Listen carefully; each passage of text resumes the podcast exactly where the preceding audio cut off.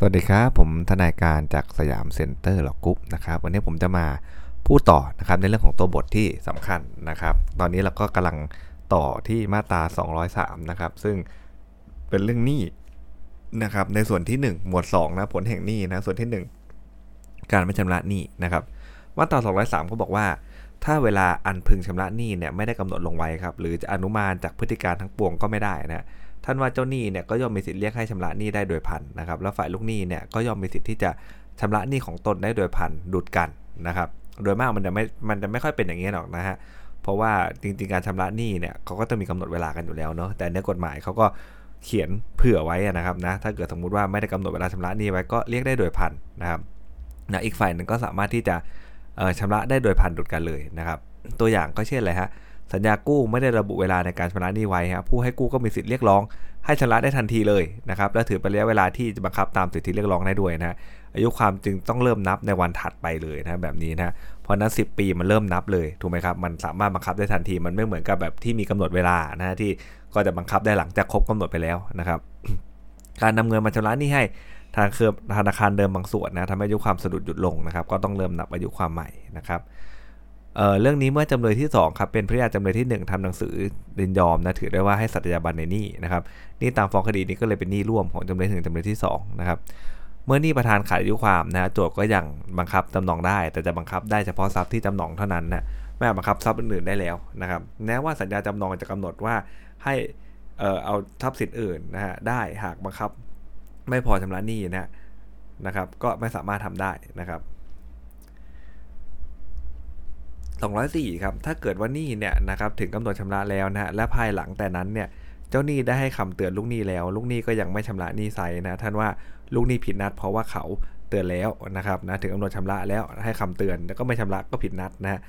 ต่อไปจะเป็น204วรรคสองนะครับจะใช้บ่อยที่สุดเลยนะ ถ้าได้กำหนดเวลาชำระหนี้ไว้ตามวันแห่งปฏิทินนะฮะและลูกหนี้เนี่ยไม่ได้ชำระหนี้ตามกำหนดนะฮะท่านว่าลูกหนี้เนี่ยตกเป็นผู้ผิดนัด โดยมิพักจะต้องเตือนเลยนะครับ วิธีเดียวกันเนี้ยท่านให้ใช้บังคับแก่กรณีที่ต้องบอกกล่าวก่อนนะการชำระหนี้ซึ่งได้กำหนดลงไว้โดยอัดคำนวณนับได้นะฮะนับแต่วันที่ได้บอกกล่าวนะครับ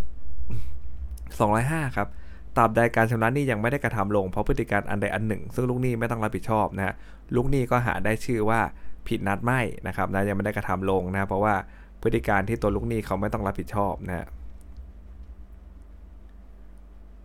เช่นอะไรครับแม้สัญญาจะซื้อจะขายไม่ได้กำหนดเวลาลงมือก่อสร้าง แต่ก็เป็นหน้าที่ของจำเลยนะที่ต้องลงมือก่อสร้างให้เสร็จนะไม่ใช่จะสร้างเมื่อไหร่ขึ้นอยู่ความพอใจของเขาฝ่ายเดียวนะครับก็มีหน้าที่ต้องรีบก่อสร้างโดยพันนะเมื่อจำเลยไม่ก่อสร้างและโจทย์ไม่ชำระเงินตามงวดที่ตกลง ถือได้ว่าการทำหนี้ของโจทย์เนี่ยไม่ได้กระทำลงโดยพฤติการอันหนึ่งอันใดซึ่งลูกหนี้ไม่ต้องรับผิดชอบตามมาตรา 205 นะครับ ต่อไปมาตรา 206 นะครับ นี่อันเกิดแต่บูลละเมิดนะฮะลูกหนี้ได้ชื่อว่าผิดนัดมาตั้งแต่วันทำละเมิดแล้วนะโดยมากเราข้อสอบก็จะไปออกในเรื่องของนะลูกจ้างกระทำละเมิดในทางการที่จ้างนะฮะเมื่อในจ้างร่วมรับผิดกับลูกจ้างในผลละเมิดซึ่งได้กระทำลงเนี่ยนะฮะก็ถือว่าอะไรครับนายจ้างอยู่ในฐานะเป็นลูกหนี้เช่นเดียวกันกับลูกจ้าง และได้ชื่อว่าผิดนัดนะฮะมาตั้งแต่เวลาที่ลูกจ้างกระทำละเมิดเช่นเดียวกันเลยนะครับ 213 ครับ ถ้าลูกหนี้ละเลยเสียไม่ชำระหนี้ของตนนะเจ้าหนี้จะร้องขอต่อศาลให้สั่งบังคับชำระหนี้ก็ได้นะ เว้นแต่หนี้เนี่ยมันจะไม่เปิดช่องนะสภาพแผงนี้ไม่เปิดช่องให้ทำได้นะ ถ้าสภาพแผงนี้ไม่เปิดช่องให้ทำได้ทำไงศาลจะบังคับได้ได้ยังไงนะถ้าเกิดว่าวัตถุแห่งนี้เป็นการให้ทำการอันหนึ่งอันใดนะ เจ้าหนี้จะร้องขอต่อศาลสั่งบังคับให้บุคคลภายนอกเนี่ยกระทำการอันนั้นนะฮะ โดยลูกหนี้เสียค่าใช้จ่ายก็ได้นะครับ215ครับ เมื่อลูกหนี้เนี่ย นะฮะไม่ชำระหนี้ให้ต้องตรงความประสงค์อันแท้จริงแห่งมูลหนี้นะครับเจ้าหนี้จะเรียกค่าสินใหม่ทดแทน เพื่อความเสียหายอันเกิดแต่การนั้นก็ได้นะฮะ217นะฮะลูกหนี้จะต้องรับผิดชอบนะครับในความเสียหายนะบรรดาที่เกิดแต่ความประมาทเลินเล่อระหว่างที่ตนผิดนัดนะฮะทั้งจะต้องรับผิดชอบในการที่การชำระหนี้กลายเป็นพ้นวิสัยด้วยนะครับ เพราะพฤติการอันเกิดขึ้นระหว่างที่ตนผิดนัดด้วย เว้นแต่ความเสียหายนั้นนะแม้ว่าจะได้ชำระหนี้ทันเวลามันก็ต้องมีอยู่นั่นเองนะครับ 218 ครับ ถ้าการชำระหนี้เป็นพ้นวิสัยนะ เพราะพฤติการอันใดอันหนึ่ง ซึ่งลูกหนี้ต้องรับผิดชอบนะ ท่านว่าลูกหนี้จะต้องใช้ค่าสินไหมทดแทนให้แก่เจ้าหนี้เพื่อความเสียหายอย่างใด ๆ อันเกิดจากการไม่ชำระหนี้นั้นนะ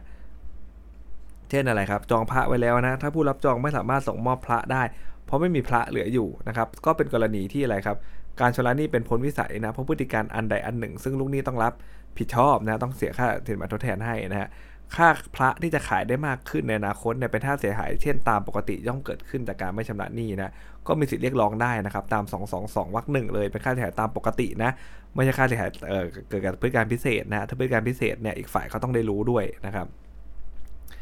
วรรคสองครับในกรณีที่การชำระหนี้กลายเป็นพ้นวิสัยแต่เพียงบางส่วนนะฮะหากว่าส่วนที่ยังเป็นวิสัยถ้าทำได้นั้นเนี่ยจะเป็นอันและประโยชน์แก่เจ้าหนี้แล้ว เจ้าหนี้จะไม่ยอมรับชำระหนี้นะส่วนที่ยังเป็นวิสัยจะทำได้ และเรียกค่าสินไหมทดแทน เพื่อการไม่ชำระหนี้เสียทีเดียวทั้งหมดเลยก็ได้นะครับ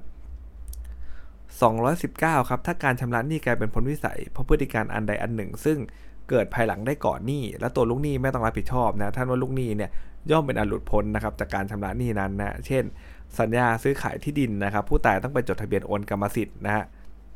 นะเมื่อ ที่ดินที่ผู้ตายออกโฉนดไว้ห้ามไม่ให้โอนภายใน 10 ปีนะทำให้ผู้ตายหลุดพ้นจากการชำระหนี้ตาม 219วรรคหนึ่งไม่ต้องไปจดทะเบียนโอนให้ผู้ร้องนะ แต่ว่าผู้ตายเองก็ไม่มีสิทธิ์ที่จะได้รับชำระหนี้ตอบแทนเหมือนกันนะครับนะผู้ตายก็เลยจะต้องคืนเงิน ราคาที่ดินให้แก่ผู้ร้องนะครับ เมื่อผู้ตายยังไม่ได้คืนนะถือว่าผู้ร้องเนี่ยเป็นผู้เป็นเจ้าหนี้นะผู้มีส่วนได้เสียนะขอให้ศาลตั้งผู้จัดการมรดกเกี่ยวกับที่ดินแปลงดังกล่าวได้นะตามมาตรา1713นะครับ ถ้าภายหลังได้ก่อนหนี้แล้วนะลูกหนี้กลายเป็นบุคคลที่ไม่สามารถชำระหนี้ได้ไซเนี่ยท่านได้ถือเสมือนว่าเป็นพฤติการที่ทำให้การชำระหนี้เนี่ยเป็นอันพ้นวิสัยฉะนั้นนะครับ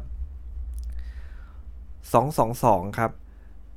การเรียกเอาค่าเสียหายนั้นเนี่ยท่านนะฮะก็ให้เรียกค่าเสียหายทดแทนเพื่อความเสียหายเช่นตามปกติเนี่ยเกิดแต่การไม่ชำระหนี้นั้นนะครับ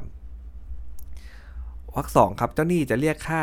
สินหมทดแทนได้นะฮะแม้กระทั่งเพื่อความเสียหายอันเกิดแต่พฤติการ พิเศษนะครับ แต่ว่าอันเนี้ยคู่กรณีเนี่ยที่เกี่ยวข้องจะต้องได้คาดคาดเห็นนะหรือควรได้คาดเห็นพฤติการเช่นนั้นเนี่ยล่วงหน้าก่อนแล้วนะครับอ่านี่ก็เป็น 10 มาตรานะครับที่น่าสนใจนะครับของหนี้ในวันนี้นะครับ ไว้พบกันใหม่ในวันพรุ่งนี้นะครับ สวัสดีครับ